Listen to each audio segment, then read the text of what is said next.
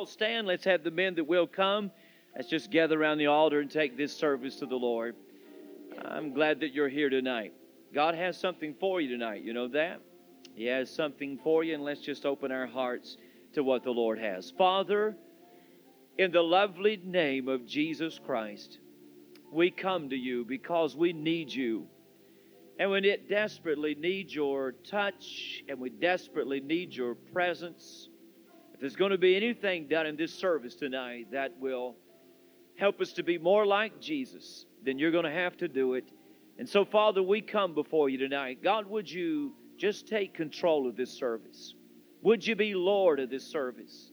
And Father, would you do something in every heart, my heart, every person that's gathered here? Lord, would you just glorify the name of Jesus Christ? Thank you for bringing us together. Thank you for all of your blessings. Now we just look to you and trust you now to work in our hearts. We submit ourselves to you, make ourselves available to you now. For it's in Jesus' name we pray. Amen. He is Lord.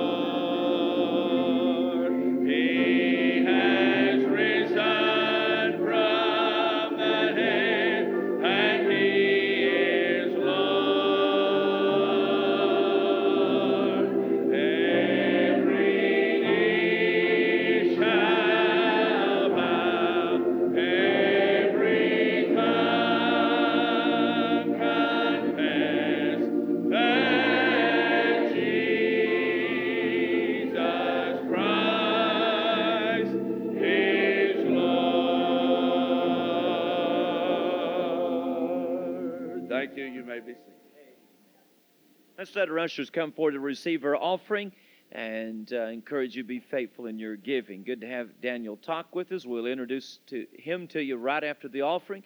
And the Higginbotham family, I'm looking forward to you meeting them tonight. Let's pray. Father, bless the offering. Bless those that give.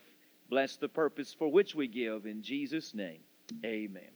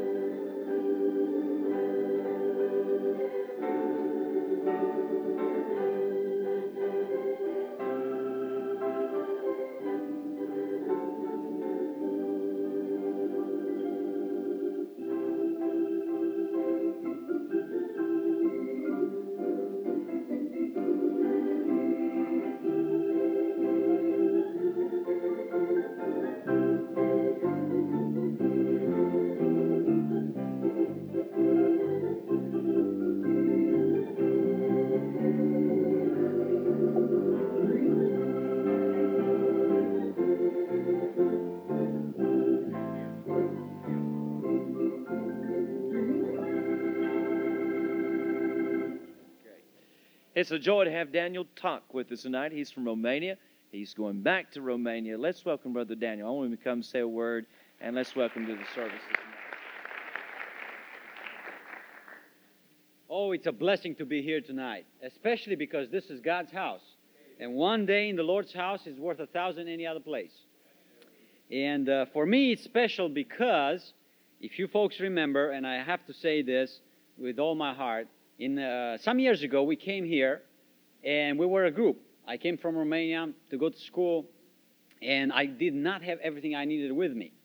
And we came over here to this church, and you folks have let me experience uh, God's goodness and God's blessings. And I still have some of the things that you folks have given me back then, and I often think about you. So I want to thank you very much. It was an encouragement to me as I have come here, didn't know almost anybody. I left everything at home, and here I was I at a new start in, in, in what God was, would have us do in our lives, and you folks have blessed our hearts.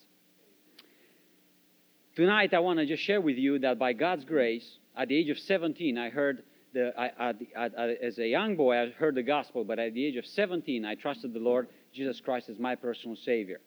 And I want to say that and also say that when God wants to do something, He doesn't need to ask anybody's permission. I mean, God just does it, and He just does it. I was born into a family of non believers. For my, for my parents, because they were in the military under communism, it was illegal for them to go to church. In fact, they had to swear and sign that nobody in the friends, family, or relatives is a Christian.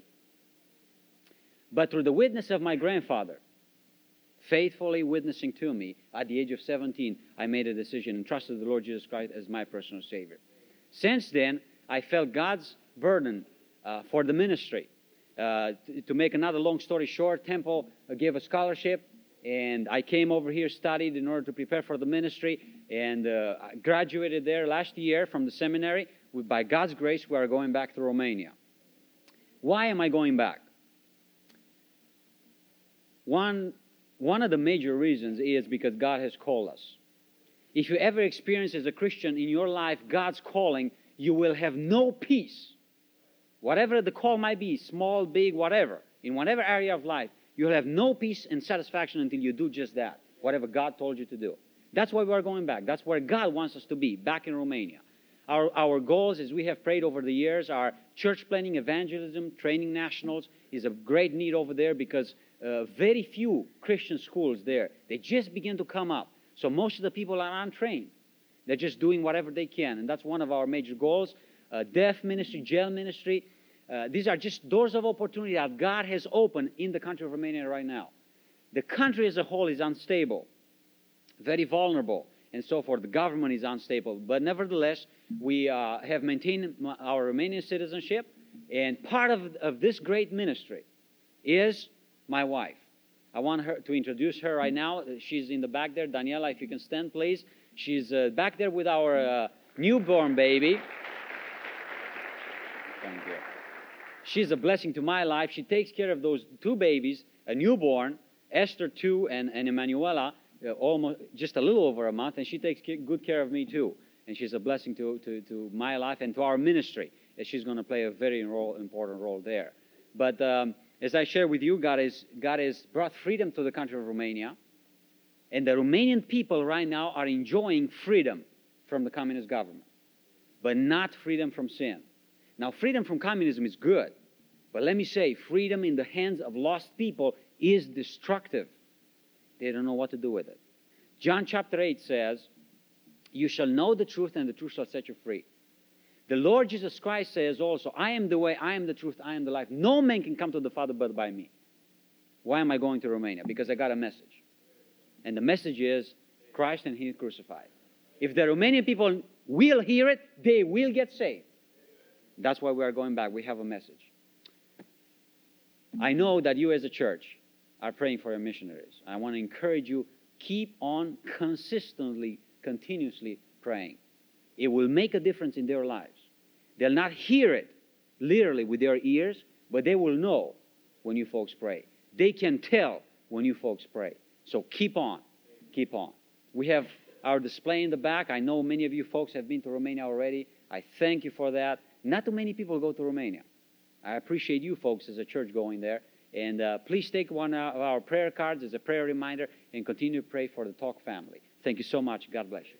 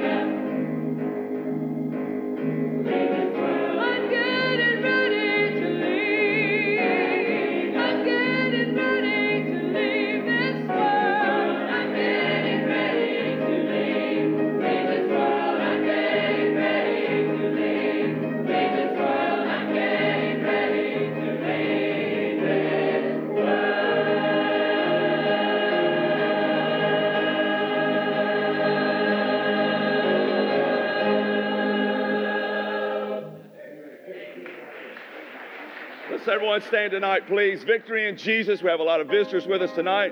Shake hands with the choirs that come by, then just get out, folks. Get out from where you are, move all around the church, shake about 3,000 hands, and go back and sit down again.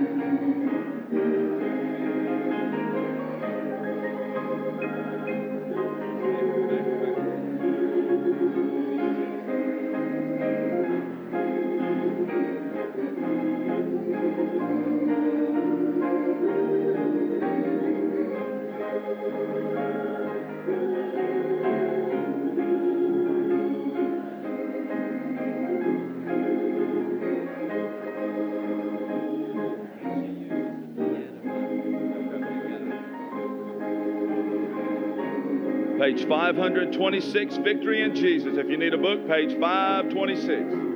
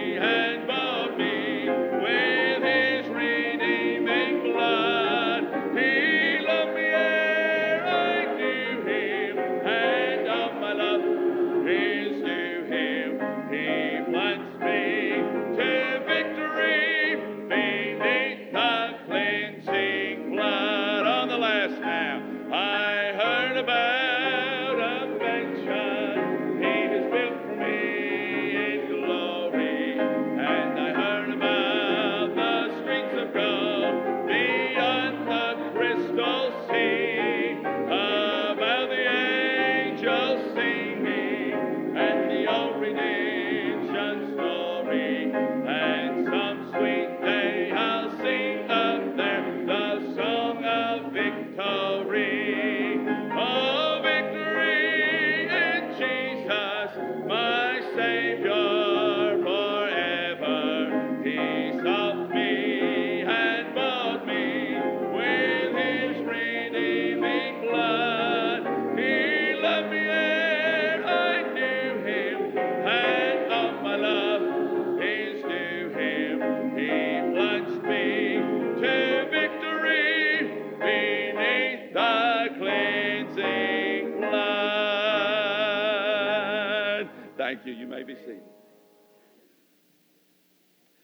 the blessings that I have as I travel and go from place to place is, is meeting other people. It's being in other churches and, and uh, meeting other pastors and meeting folks uh, that are visiting in the meetings. About a year ago, I was in a meeting and I met this family and they sung. I was there for a week and they sung every night. They were there for the whole meeting. And I really just fell in love with them. They were a blessing and uh, I appreciate them so much. And and then I got to be with them again this week on Wednesday morning in the camp meeting down in uh, Pisgah, Alabama. But uh, I wanted you to get to know them. These folks, they work with the Indians. They different reservations and tribes and different things. Brother Harley about with us over there a while ago was sharing with us a little bit. And the Choctaw, the Navajo, just many, many different tribes. But uh, these are good folk. And I want you to meet them. I wanted you to hear them but I wanted you to get uh, to meet them and know what God is doing. So, Brother Harley and you and your family, it's a joy to have you. Thank you for coming. Let's welcome them to the services tonight. I'm not used to Mike doesn't have a cord on it. And so I had to look to see what was going on here. But folks, it's a joy to be here tonight. I tell you, my heart's been thrilled already. I was just uh, uh, thrilled and and uh, really with the men meeting about the mission this afternoon. That just blessed my heart to hear them talk. I like to hear missions talk. Amen. And uh, to meet the brother that's going to Romania, I pray God will help him get his support together. God has it. Man, I mean, he does. He's the richest one I know. Amen. And he has the money. I mean, and uh, so I'm just praying the Lord to let him get his support up and get on over there and get the work of the Lord done. If God's called any of you to preach, men, and uh,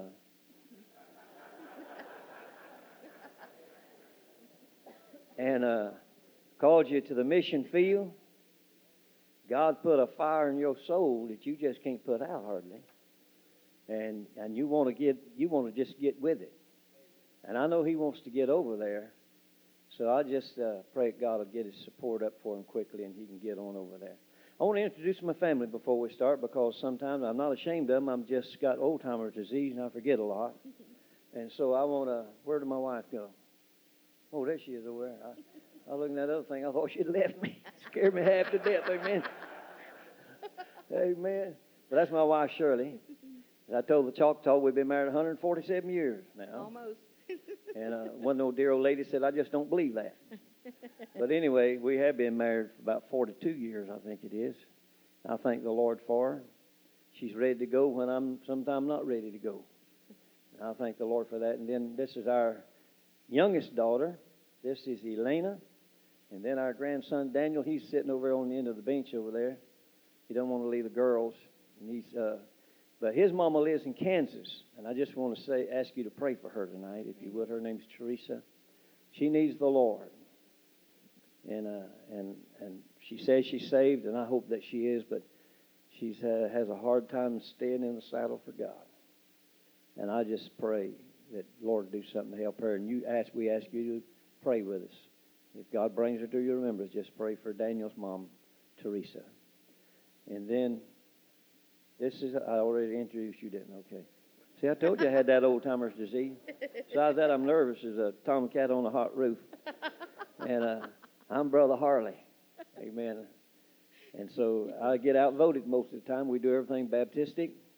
Daniel's too young to vote. I moderate the meeting, can't vote unless it's a tie, and there's no way it's going to be a tie between two women. so, amen. What's our first song there? Uh, the old story. Okay, amen. How many of you glad you're saved? This song, I know you've heard it, but you hadn't heard us mess it up, so we're going to try to do it tonight, amen. The story's so old. Oh, no, the old story will never grow old. How Jesus died to save my soul. Oh, no, the old story will never grow old, and that story will never grow old. I went to the church house one lonely night. I sat way back, for my soul was not right. The preacher was preaching how Jesus died. For sin filled world, he gave up his life. Oh no, the old story will never grow old. How Jesus died to save my soul. Oh no, the old story will never grow old. And that story will never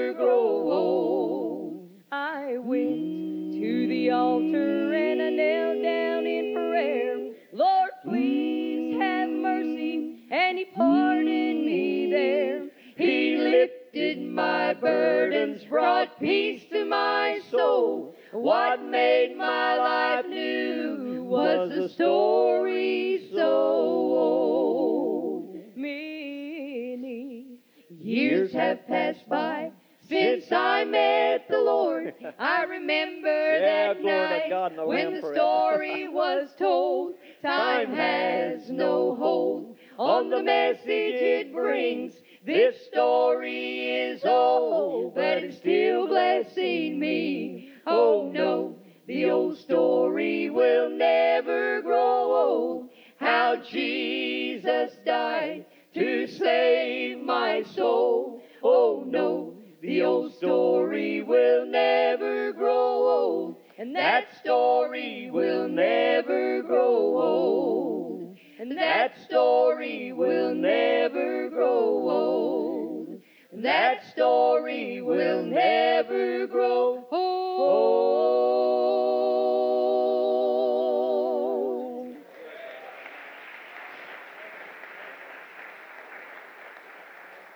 I meet some folk along the way, a lot of them Baptists, that by their demeanor, by the look on their face, it's almost like they're tired of hearing it.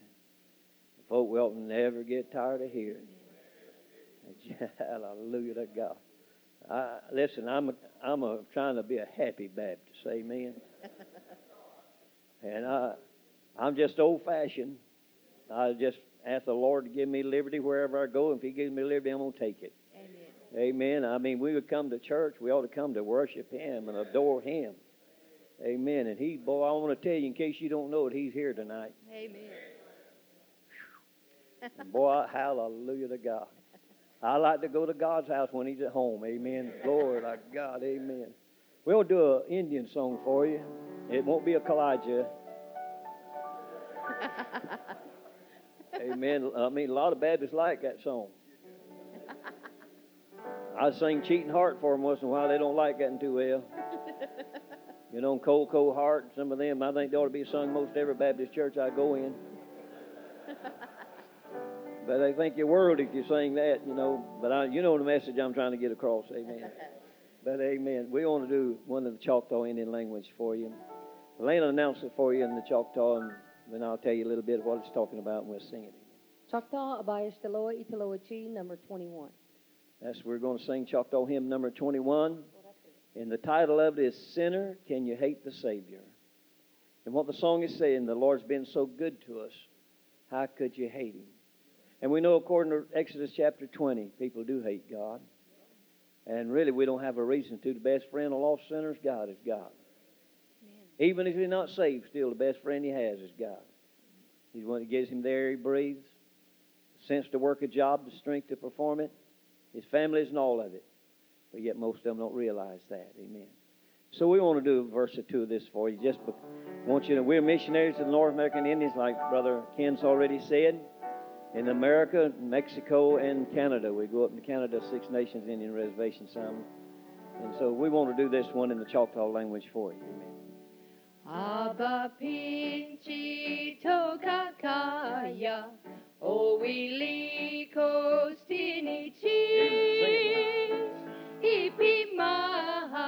chipolaka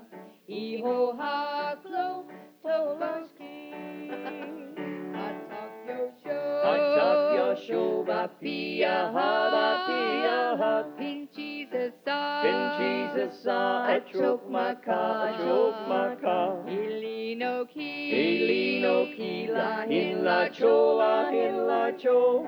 Anok fili ki pisa. Yosho babi ika hocha ayo polo kabina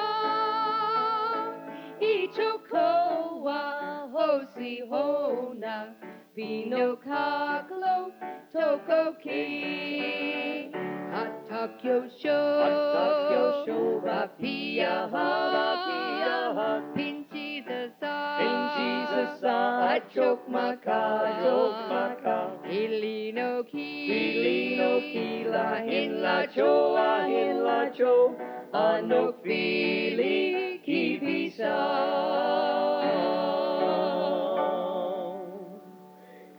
Amen. If sometimes when we're in Mississippi with the Choctaw or in Oklahoma where we live, we work with the Choctaw a lot there. If you could come over there and come to one of their all night singings, it's uh, it's uniquely different. Naturally, it would be singing in Choctaw, you know, and uh, but they sing English too. Amen. They sing a lot of the old Stamps Baxter type songs, Yeah, but they get to singing these old Choctaw hymns, and it's a real blessing to hear them sing in four part harmony. These Choctaw hymns, it's just a blessing. Sometimes we sing them in white churches, and even though people don't understand every word, word for word, what we're singing, God still uses it to bless people. Amen. Daniel, come here, son. Tushba. That's a Choctaw word for hurry. He doesn't like Choctaw. He goes on Indian time. Just whenever he comes, gets around to it. That's when. He... Amen. But I want them to do a song or two, and he said that somebody wanted him to play the banjo tonight, and you never know because he'll con you into doing it sometimes, you know. And so I have to find out for sure. No, I'm just teasing. I thank the Lord for my grandson. He's a blessing to Grandpa. His idea of a fun day is to go into a big music store and stay all day and play all the guitars, the mandolins, and the banjos. That's a fun day for him. I don't play uh, guitar. I play a little bit of guitar with him. I'll try to play the guitar for him in a minute, play the banjo, but he doesn't like me to play. He says I sound too country. He's kind of a bluegrasser type fella, and he says I play too slow for him. So, but I'm gonna play for him anyway because he ain't got nobody else to do it. And if he don't quit putting me down like I'm, I'm not gonna give him more than a quarter a week. Man.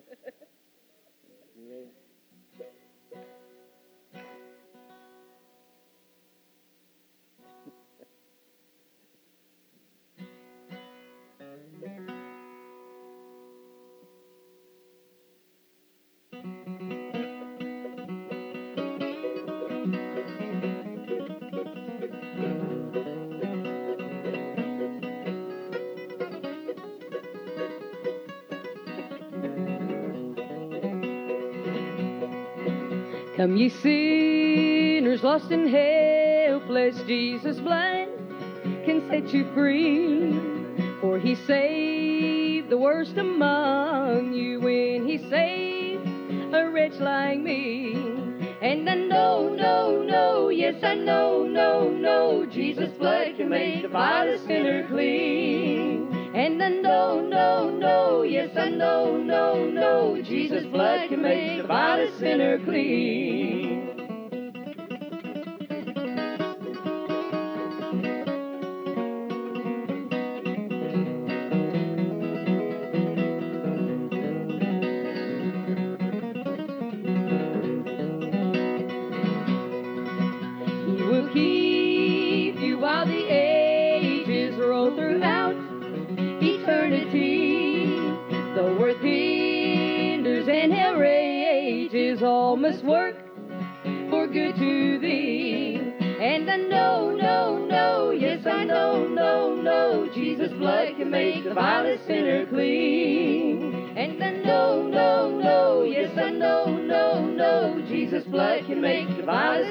Vilest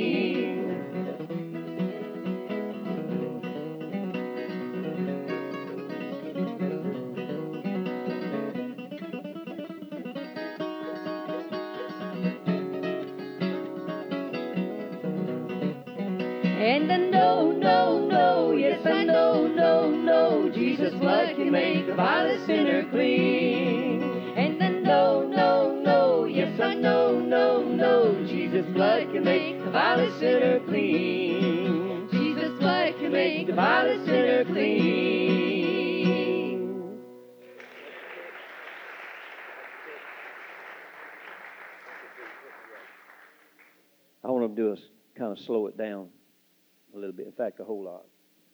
And uh, I want them to do our testimony song tonight.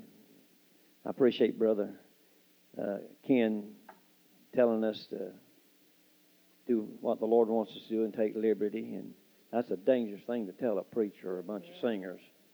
But uh, I just I want them to do this. This song blesses my heart. People sometimes ask us, I've had people say, why do you go to them old Indians? Because them old Indians need to be saved. Amen. Don't want to get away from them. I'm happy doing what I'm doing. I'm happy to be here tonight. But I'd probably be more happy if I was on a reservation somewhere with just 10 or 15 Indians. That's all we have sometimes, sometimes not that many. This is a big crowd. I've seen big crowds since I've been in Alabama. It's about scared me to death. I'm about ready to go back to Oklahoma. I'm not used to this many people. I mean, I go some reservations, ain't no hardly no bigger than this. The whole reservation. Amen. And uh, but anyway, God put a calling on our life, and He left glory for us. I can't do anything any less than what He wants me to do for Him. And the the song says, we just want to go tell Him what He's done for us. And I hope you'll enjoy this song called it's our called Hitting the Road. And it's not on the road again, that's Willie Nelson. This is another song. This is called Hitting the Road. Amen. hitting the road one more time, leaving the family and friends behind. Sure, never do this for nobody but you. Loaded at four, and walk out the door. Get on the bus and then we get on the road. I'd never walk out that door if it wasn't for you. You left heaven for me. Hit the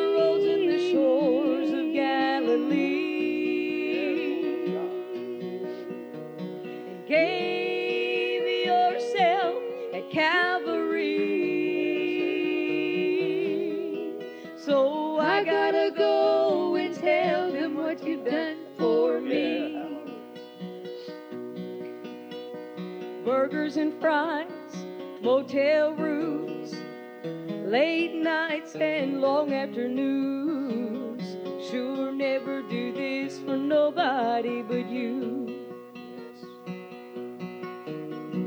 String the guitars, focus the lights, get ready for one more night. I'd never walk on the stage if it wasn't for you. You left heaven for me. Hit the roads and the shores of Galilee. And gave yourself at Calvary. So I gotta go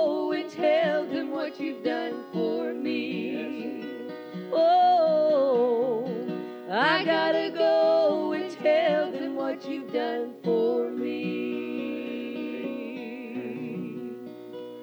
You want to you want to fix this strap for me? Fix strap for me now.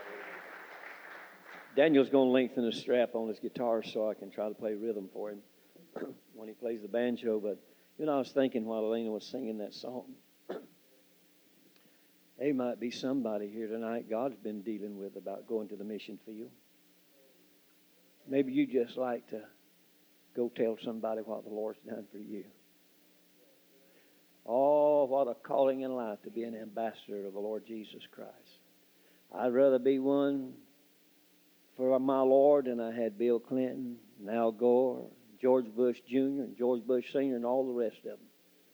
It's the greatest honor in the world just to be saved and be used of the Lord. I thought about that. Maybe God's been dealing with somebody. This would be a good night for you to surrender. Amen. Amen. The Bible said he looking up on he said he was moved with compassion. He saw the people scattered as sheep having no shepherd.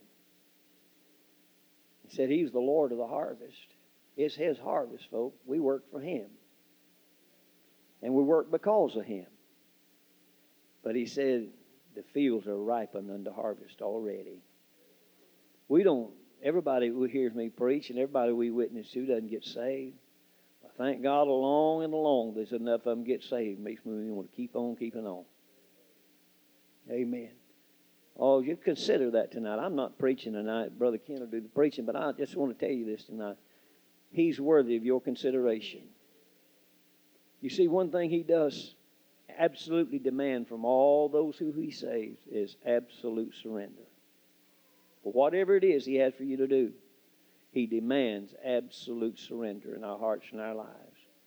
And we need to get to the place in our churches across America, and I'm telling you, I've been saved for 54 years. And we need to get back. Need to get to the place where we realize that God's God and Christ is our Lord. And He saved us on purpose for a purpose. And we need to surrender our hearts and lives to Him, and we need to say, Lord, just help me to be willing, to be willing. Just help me to be willing, to be willing. God will take care of the rest if we'll get to that place.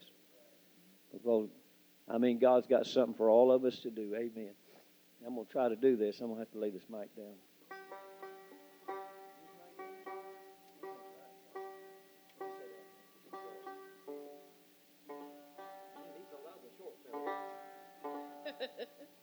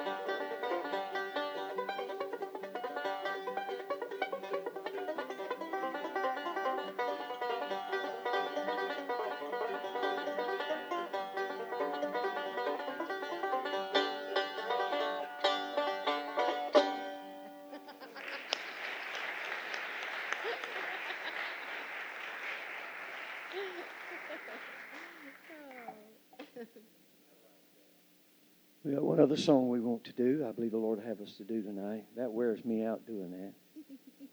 Amen. I mean, Lord, I can't even hardly think that fast. And I got I got places I hurt now I didn't know I had when I was a young fella, and it's hard for me to keep up with that. Amen. What's our song? He's all I need. Is that what you want? Or you want Yeah, no, that's it. That's it. We're going to do this one song, and we want to thank Brother Ken and the church for having us in tonight, and ask you to pray for us. We don't. I don't ask folk to pray for our needs unless they want to pray for them. We'd appreciate that, but uh, our our need, the greatest need we have, is you pray we'll stay faithful. I'm not worried about the Lord. The Bible says in the book of Deuteronomy, seventh chapter, said He's the faithful God. He's faithful, folk. I'm telling you tonight. Bless His holy name. Hallelujah to God. I mean, He really is faithful. I thought about. He said and He prophesied that Israel was going to go down to Egypt. They'd be enslaved there, but He made them a promise that He'd rescue them. A little over 400 years later, He brought them out of Egypt. It may seem like a long time in the promises being fulfilled in your life, but I can guarantee you this having been saved 54 years, God will never go back on one promise. Not one. He'll keep it. It may look to you like He's not on time and He's not going to make it, but Jesus is always right on time. We need to get on His timetable because He works, that's the only one He works by. He don't work according to my schedule. If He did, God'd be in a mess. But when I surrender to His schedule, everything's all right. Everything's all right. Amen. And He's all we need tonight. You need to be saved, He's all you need. If you're here tonight, saved, and you're not where you ought to be spiritually tonight, He's all you need. You have a need in your life tonight, spiritually, mentally, physically, financially, or materially, He's all you need. Everything God has for us is all wrapped up in the Lord Jesus Christ. He's the mediator between God and man. And everything God has for you tonight comes through the Lord Jesus Christ because of who He is and what He did for us on the cross of Calvary. I have the victory tonight. Thank God for that. Amen. Pentecostals ain't the only ones got the victory. Baptists have got it too. If they just realize it. Amen. Thank the Lord. We're going to try to do it. Sing it now. Amen. He's all I need when I just need someone to talk to. He's always there to hear my prayer each time I call him. All my needs he will supply my thirsty soul. He satisfies. He's the Lord of all, Thank you, dear. and He's all I need. He comforts me when I'm weary.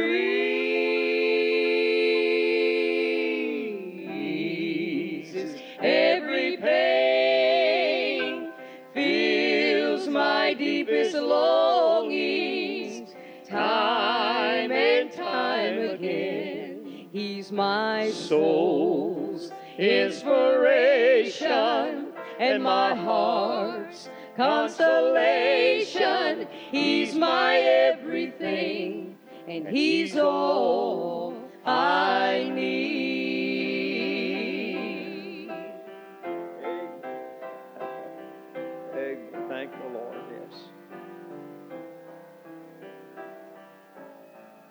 He's all I need. I dare not turn to any other, for He's a friend that's closer than Yes. Oh any brother. On this friend, I'm gonna rely to be my strength as life goes by. Oh, He's the Lord of all, and He's all. I need.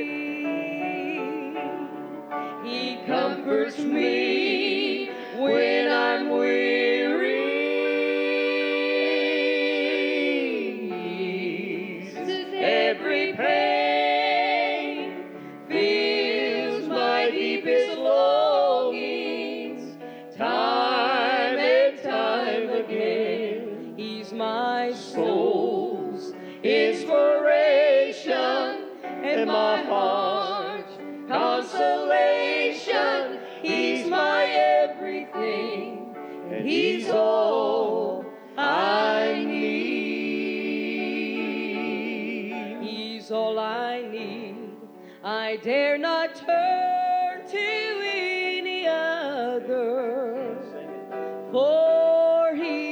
friend Yes, he is. that's closer than oh any brother. Yes, on this friend i'm gonna rely to be my strength. As life goes by oh he's the lord of all and he's all i need. He comforts me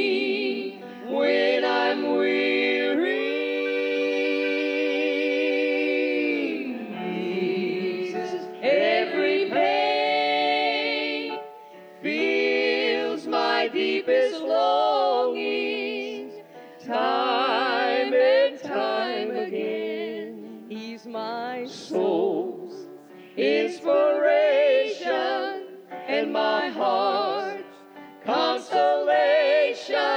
He's my everything, and He's all I need. He's my soul's inspiration. Oh, He's my heart's consolation. He's my everything, and He's all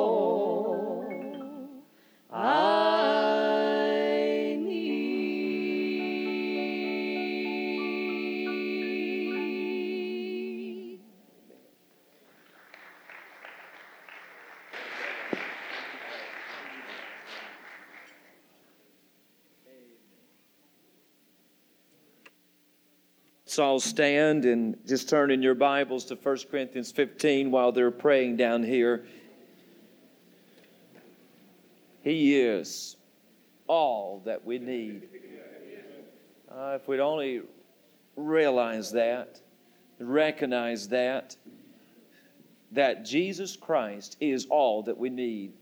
And we try this and try that and try to go down this route and go down that route, but He is all that we need. Aren't you glad for that? Amen. Wasn't the wasn't the family a blessing to you tonight? Wasn't it a blessing? I praise the Lord for you. Amen. I appreciate you. I'll tell you one thing. I'm gonna keep Daniel around here. Amen. That's good, Daniel.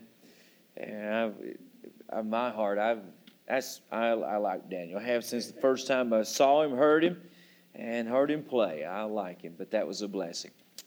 Amen. 1 Corinthians 15. As you know now, for some time, we've been making our way through the book of 1 Corinthians, and I want to conclude chapter 15 tonight. And uh, last week, if you remember, we thought about death, how death's day is coming. But there's one verse left in the chapter that I didn't look at last week, and I started to include it in our study last week, but this is just one verse that I just just couldn't rush through. It is one that I feel like is worthy of just stopping and thinking about. I want you to look at 1 Corinthians 15 58, and I want us to think tonight on this thought keep on keeping on. Keep on keeping on. Look at the text, 1 Corinthians 15 58. Therefore, my beloved brethren, be ye steadfast, unmovable, always abounding in the work of the Lord, for as much as you know that your labor is not in vain in the Lord. Now, let me read to you again. He says, Therefore, my beloved brethren, be ye steadfast, be ye unmovable, be ye always abounding in the work of the Lord. For as much as you know that your labor is not in vain in the Lord. Thank you. you may be seated. Let's pray. And let's look at these few this one verse tonight. We'll conclude this chapter. And I want us to think about keep on keeping on. Let's pray. Our Father tonight, I want to thank you for just passing our way tonight. And Father, my heart's been blessed and my heart has been ministered to tonight. And I just thank you for the presence of the Lord and for the presence of God that I have sensed tonight. I thank you so much for just meeting with your children. And I'm mindful tonight, Lord, that it's all grace. Anything you do for us and any act of yours in our direction is just your grace. And I just thank you, Lord, for being gracious to us once again and for just warming our hearts. Our Father, take the Word of God and use it tonight. I pray that you'd use it to speak to all of our hearts. Maybe someone that has been somewhat defeated or discouraged, maybe led astray in some area. Father, speak to them tonight. Speak to all of our hearts and put something in us, Lord, to want to keep on keeping on. Thank you again now for your word, for it's in Jesus' name we pray and ask these things. Amen. I know many of you that are sports fans, you will remember the name Jim Valvano. He's known as Jimmy V to many sports fans. Uh, Jim Valvano died on April the 16th in 1993 after a year long battle with cancer. He was but 47 years old. He was the head basketball coach at North Carolina State University in Raleigh.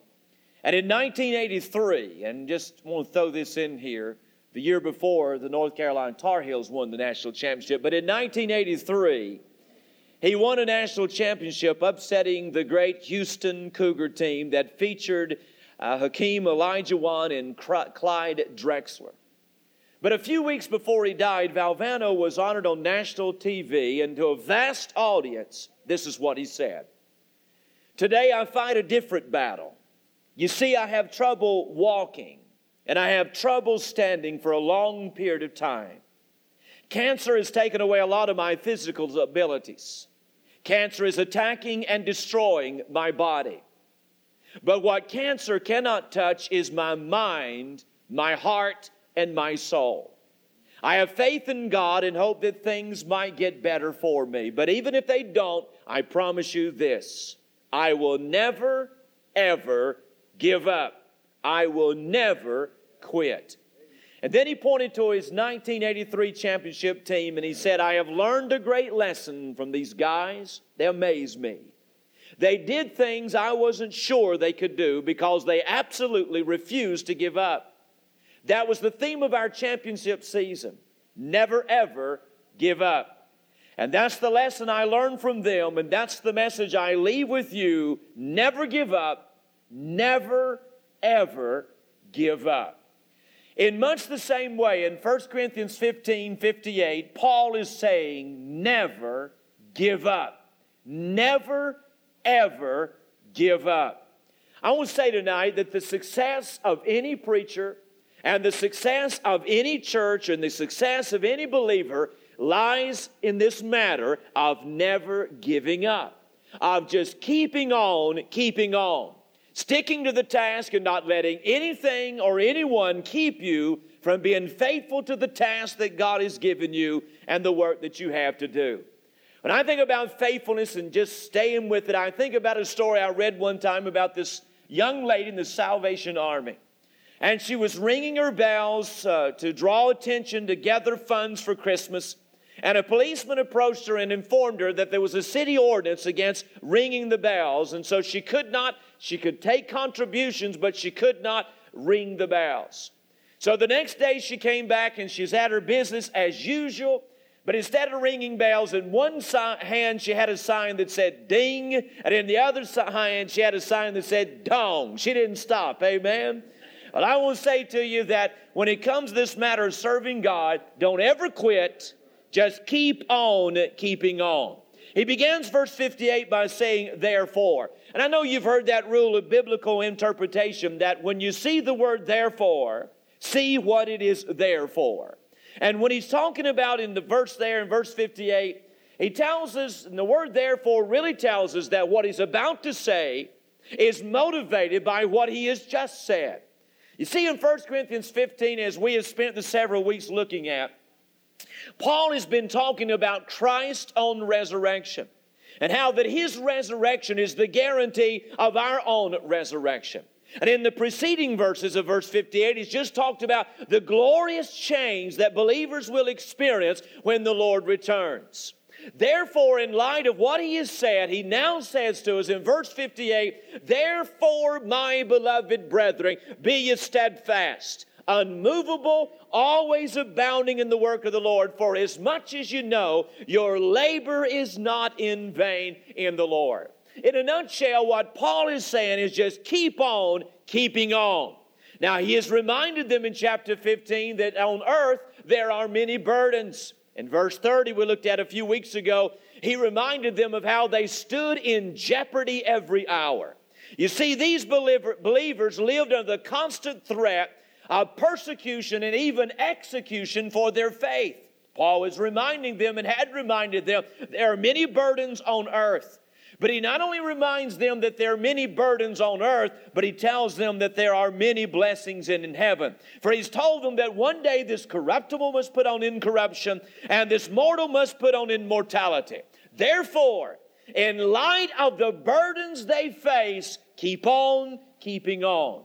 And therefore, in light of the blessings we face, keep on keeping on. He is telling them to keep on in the bad times for their good times coming down the road. But what is it about verse 58 and what is it that he's saying to us that I want you to keep on keeping on? I point out three things, jot them down. The first thing that I see Paul saying in this text is this don't be easily deceived. Don't be easily deceived. Now, when you look at 1 Corinthians as well as all of Paul's writings, you'll find that one of his concerns was the deception of believers. In fact, back in verse 33 of this very chapter, he had plainly stated, Be not deceived. And chapter 6 in verse 9, he had made, had made the same statement when he said, There, be not deceived. Now, once again, he admonishes the believer against deception, for he says in verse 58, the first thing that he says is, Be ye steadfast. You see that? He said, Therefore, my beloved brethren, be ye steadfast. Put a circle around the word steadfast for just a moment. The word literally means to be seated, like someone being seated in a chair or whatever there. But the word was used to speak of being settled and being firmly situated. And when it's used here in our text, the ideal is of being settled in your spiritual beliefs of being settled in your spiritual beliefs and being settled in your moral beliefs. In other words, if I could put it this way, Paul is saying, don't let anyone deceive you. As a believer, be settled in your faith. As a believer, let no one lead you astray. Be ye steadfast. Be firmly settled in your faith. Now, you'll find as you read the scriptures that Paul expressed the same ideal on several occasions. For example, in Ephesians 4 in verse 14, he said that we henceforth be no more children, tossed to and fro, carried about with every wind of doctrine by the sleight of men Paul said to them, I don't want you to be like a child. I don't want you to be just tossed back and forth like a wave on the sea by the things that you hear. Or to put it another way, he said, Don't let every wind of doctrine cause you to waver. Don't ever let, don't let every new doctrine that comes along to call, cause you to become unsettled. Don't ever don't let every false teacher come along that comes along lead you astray or deceive you. In other words, he said, be you steadfast.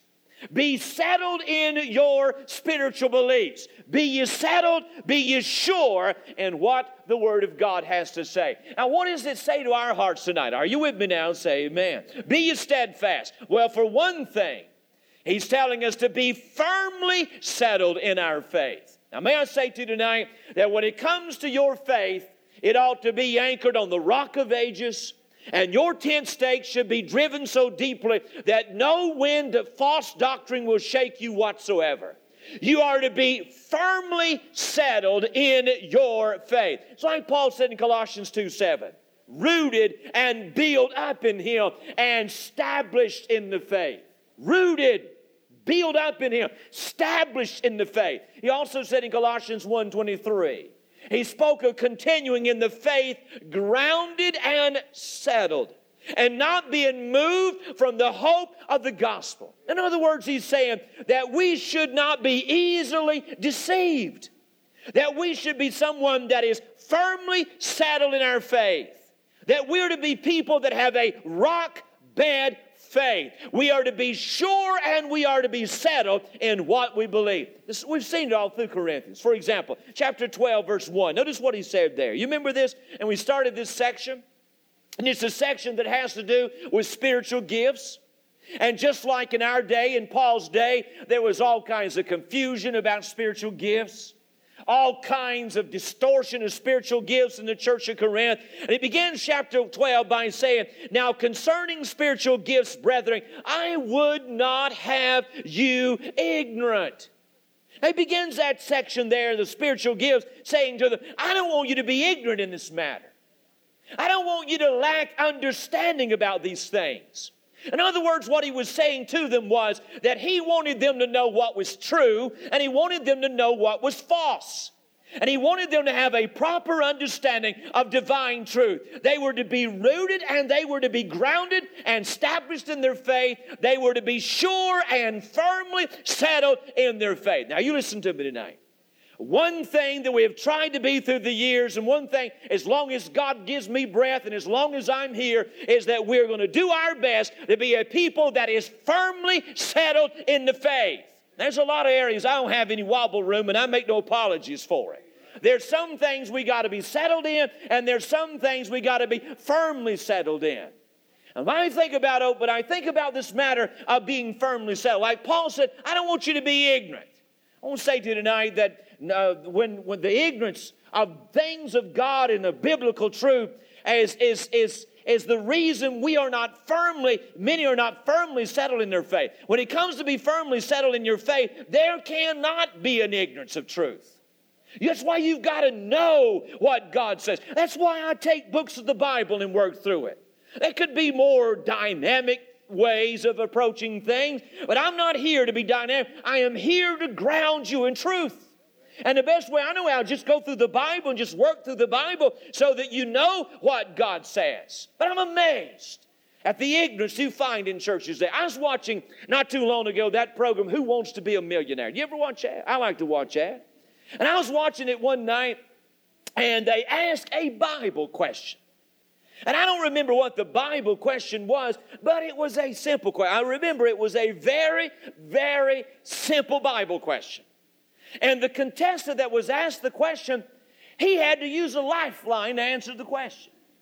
He had to poll the audience. And this is what blew my mind. When they polled the audience, they were split over who had the right answer. And I thought about when I, I saw and thought, poor old fellow, don't you know the answer to that? And I thought, don't that crowd know the answer to that question? And then I got to thinking, but I want you to understand there's a lot of ignorance when it comes to the Word of God, and it's not just on who wants to be a millionaire. There's a lot of ignorance in our churches. In fact, I came across a thing where these were actual responses that were given by children in Bible classes. For example, this is one answer that was given. The first book of the Bible is Guinness, and which Adam and Eve were created from an apple. Another answer that was given Noah's wife was called the Joan of the Ark. This was another answer that was given. Lot's wife was a pillar of salt by day and a ball of fire by night. Now, she may have been. I, she may have been, but uh, the Bible don't say anything about it. Another answer was that Moses went to the top of Mount Sinai to get the Ten Commandments. Another answer was the seventh commandment is, Thou shalt not admit adultery. I thought this one was good. Joshua led the Hebrews in the Battle of Jericho. I like that one, don't you? Solomon had 300 wives and more than 700 porcupines. I think about, I heard one time about this new pastor that had dropped it his Sunday school class, hadn't been in his church very long. And he dropped it his Sunday school class, and he was going from class to class, uh, quizzing the students to see how effectively they were being taught. So he walked in this one Sunday school class and he asked this boy in the class, he looked at me and said, Son, who knocked down the walls of Jericho? And the little boy said, It sure wasn't me, preacher. and the preacher looked over at the teacher. He said, Is this a sample of what you are teaching? And the teacher said, Now, Pastor, hold on just a minute. I've known this little boy all of his life, and if he tells you he didn't do it, he didn't do it. well, the preacher, he was upset, so he went to the deacons and began to talk to the deacons about the matter. And finally, one of the deacons spoke up and said, Preacher, I don't see any point in making an issue of the matter. The board would pay for the damages to the wall and write it off as vandalism. Well, that's about the way ignorance is. But I want to say to you tonight Bible ignorance leads to an unsettled faith. Every child of God ought to be a Bible student. You should know what the Word of God says and know what God meant it when He said it. You should be rooted and grounded in the teachings of the Word of God so that you will not and cannot be deceived. We are to be steadfast. Be ye not uh, deceived. We are to be firmly settled in our faith. But look at something else about it not only firmly settled in our faith, but to be forever settled in our faith. For you see the words, be ye steadfast? The tense of the words indicates that we are to continually be settled in our faith, to be permanently settled in our faith. In other words, we're to be constantly growing, learning, and coming to an understand the Word of God. We should be settled and every day becoming even more settled. Now, I confess to you, as I look back through the years, I have changed my mind about a lot of things. And I look at things a lot different now than I did uh, 27 years ago when I started.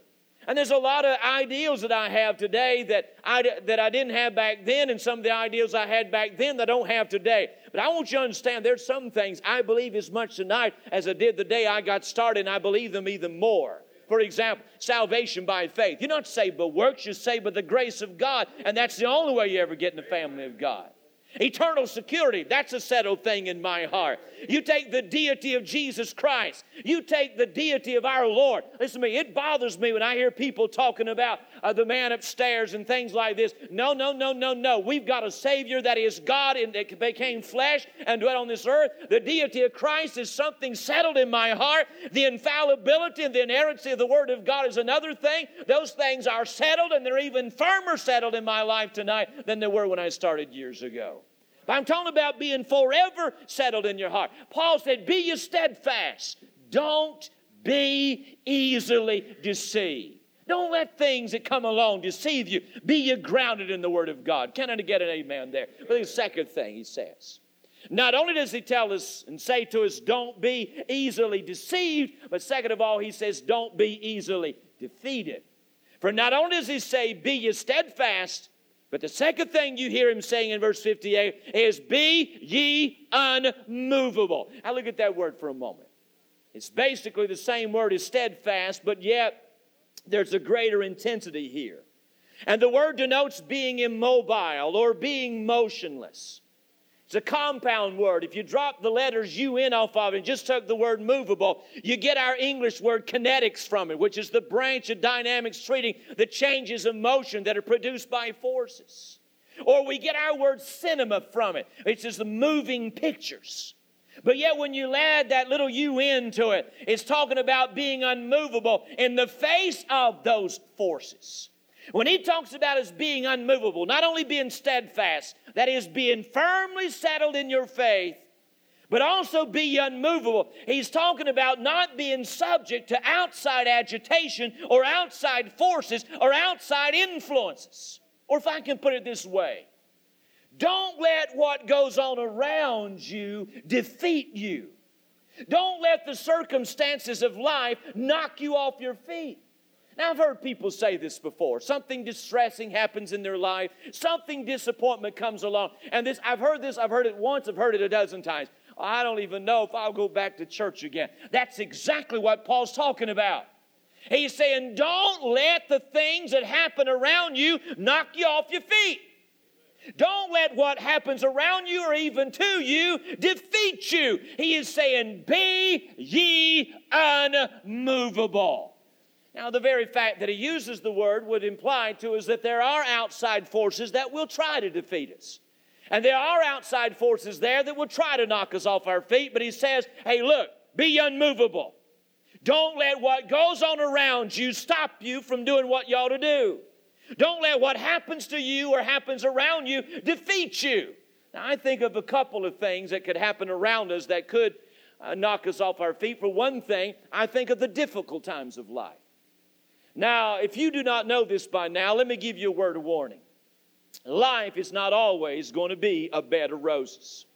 Somewhere there are going to be difficult times to deal with. I think about what James said in James 1 2. My brethren, count it all joy when you fall into divers temptations. Now, the word temptation that he used there is just another word for trials. He's not talking about a solicitation to do evil, not the world appealing to our lusts of the flesh and so forth like that. He's talking about trials. Talking about trials. But you notice what he said in James 1 2 My brethren, count it all joy when you fall into divers temptations. Not if you fall into divers temptations, but when you fall into divers temptations. He's saying the issue is not what to do if trouble comes, but what to do when trouble comes. He's saying you mark it down. There are going to be difficult days in life. The word divers there is a word that was used to speak about a multicolored garment, different colors, different colors of thread in that garment. He's talking about the many different kinds of trials, the many different ways that trials can come in our life. James is saying we may not be certain how the trial comes, but we can be certain that the trial will come. Now, here's the issue tonight. When a trial comes in your life, are you going to raise up your hands and call it quits? No. Say amen. At least he's in the service. Say amen right there. he's a listening a whole lot better than some of you. Amen. Just the wrong answer there. well, that's good. Amen. God, I'm glad somebody's with me. Amen. But when trials come, are you going to raise a white flag and just quit? Or are you going to go on with God? He's saying to us, there will be difficult times in life, but be ye unmovable. Don't let the trials knock you down. Don't let the trials cause you to quit. Don't let the trials give you cause you to give up. Be unmovable. Just stay in the task. I think about the difficult times. Take for second of all the dry times of life. What I mean by dry times? If you've been a Christian for some period of time, you know you're not always going to live under the spout where the glory comes out. There are times that God is real. And there are times God, and some of you may understand this and some of you may not, but sometimes God can be as real as the person sitting right beside you. And there are times that heaven kisses the earth, but there are those times when heaven becomes brass and it seems that God is a thousand miles away. And his blessings seem as rare as a rain shower in a desert during the summertime. But here I ask you the question Do you serve God because you feel him? Or do you serve God because you love him? If you only serve God because of what you feel, then you'll be up and down, in and out, on and off, hot and cold. You serve God because you love Him. You serve God. Uh, now, listen, no misunderstand. I like it when God is blessing. I like it when we're experiencing the showers of blessing. I like it that way, but it's not always that way.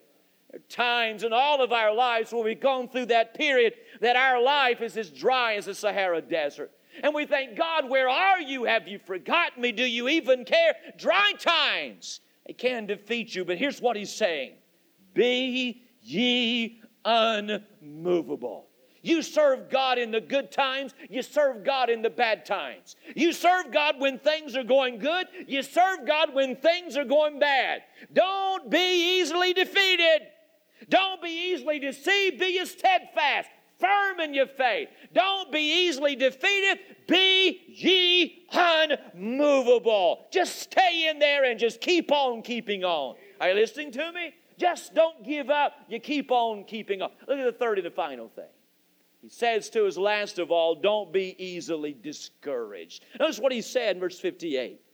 He says, always abounding in the work of the Lord, for as much as you know that your labor is not in vain in the Lord. Now, here's a verse of scripture that ministers to my heart. He talks about our service, he talks about our labor for God. And it has been well said that we do not get tired of the work, but we get tired in the work. And that is so true. But Paul encourages here not to get discouraged in the work of the Lord. Notice the work that he describes. One, he talks about an abounding work. Now, this is interesting. We are to be always abounding in the work of the Lord. You see that word abounding? It speaks of doing that or that which surpasses what is required or what is necessary. Now, you think about it for just a moment. Be always abounding in the work of the Lord. You know what most people do when it comes to serving God in their church? They do only what they have to do. They do what is required, they do what is asked of them. But when Paul talked about abounding in the work of God, he's talking about doing more than is required. He's taught that which surpasses what is necessary. It's not a matter of just doing your job, just fulfilling your role. He's talking about abounding in the work of God. Going beyond what you're asked to do, going beyond what you're required to do, going beyond what is necessary, abounding in the work of God. The word labor that he uses is very interesting. is a word that means to toil to the point of being weary. This is not a matter of giving a few minutes to God. This is a matter of giving time and energy to God that sometimes can be even tiring to do so. Now, I ask you, are you giving this kind of work to God? Are you giving to God? I mean, are you just wrapped up? I've got this job and this is what I'm going to do and no more. Or are you saying, it doesn't matter what I've got, I want to give as much as I can to God, going over and above what is required? It is an abounding word. But you notice the word always there, always abounding? You know what that is saying to me? That I'm to always be abounding in the work of God. That my whole life is to be given to God's work. That no matter whether I be 44 or 64, I am to be abounding in the work of God. Whether I be 64, 74, I'm to be abounding in the work of God. Always abounding. It's an abounding work. But look at this. Second of all, it is an awarded work. You ever get to the place you don't feel like you're doing any good? And you're not getting anywhere? Do you ever feel like that?